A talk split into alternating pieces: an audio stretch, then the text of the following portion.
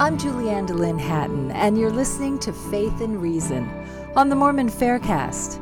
This series will discuss the prophet Joseph Smith and the authenticity of the gospel he restored. I'll be speaking with Michael R. Ash, author of the book of Faith and Reason 80 Evidences Supporting the Prophet Joseph Smith. Good evening, Michael Ash.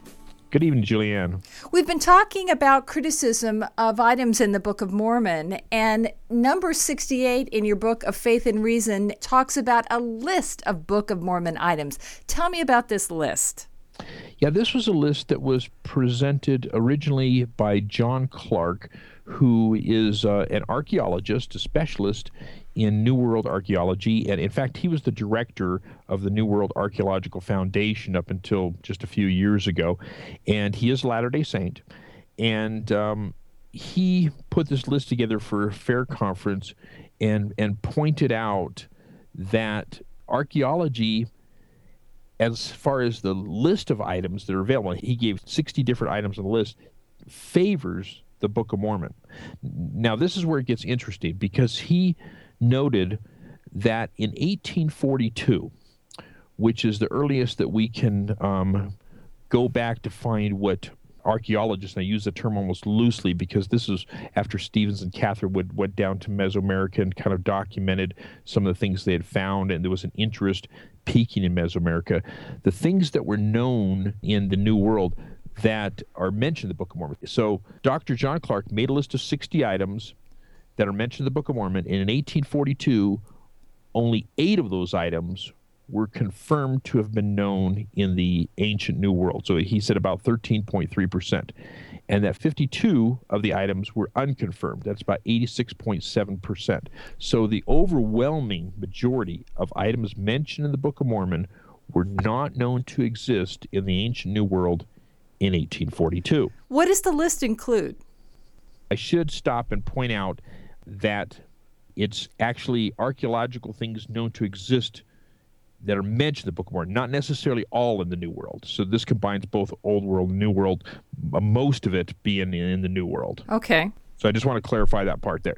Um, okay, so so the Book of Mormon mentions thrones and palaces and cement and highways and and uh, that the natives could write and spears and swords, and, and oxen and cows, and, and goats and wild goats. And, so, the, like I said, there's a huge list, 60 different items that he went through and found.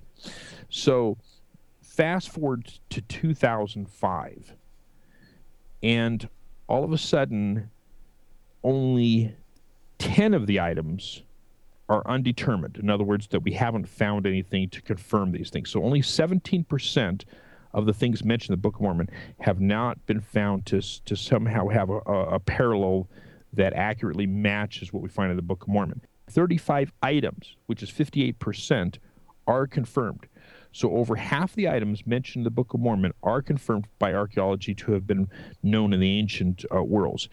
And uh, then 15% are unconfirmed. So we don't have any existence of those. The undetermined still it is kind of ambiguous information basically. The unconfirmed is 25%. Archaeology then is evolving is what you're saying. That's correct. Archaeology is an evolving science. And in 2005, only one fourth of the items mentioned in the Book of Mormon are unconfirmed. We have no archaeological parallel that has been discovered yet. Where in 1842, 80, almost 87% were unconfirmed. So that's how much has changed.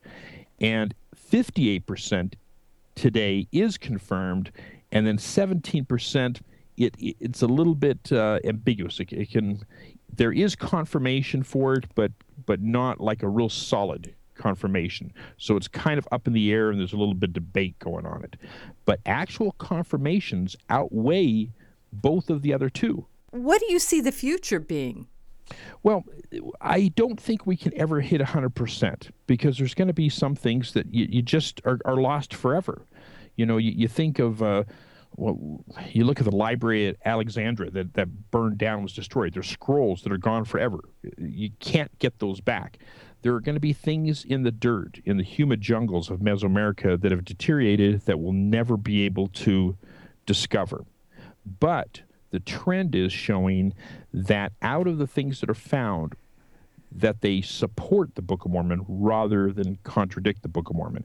And so archaeology is actually supporting the Book of Mormon story rather than what the critics say, where it uh, confounds the story.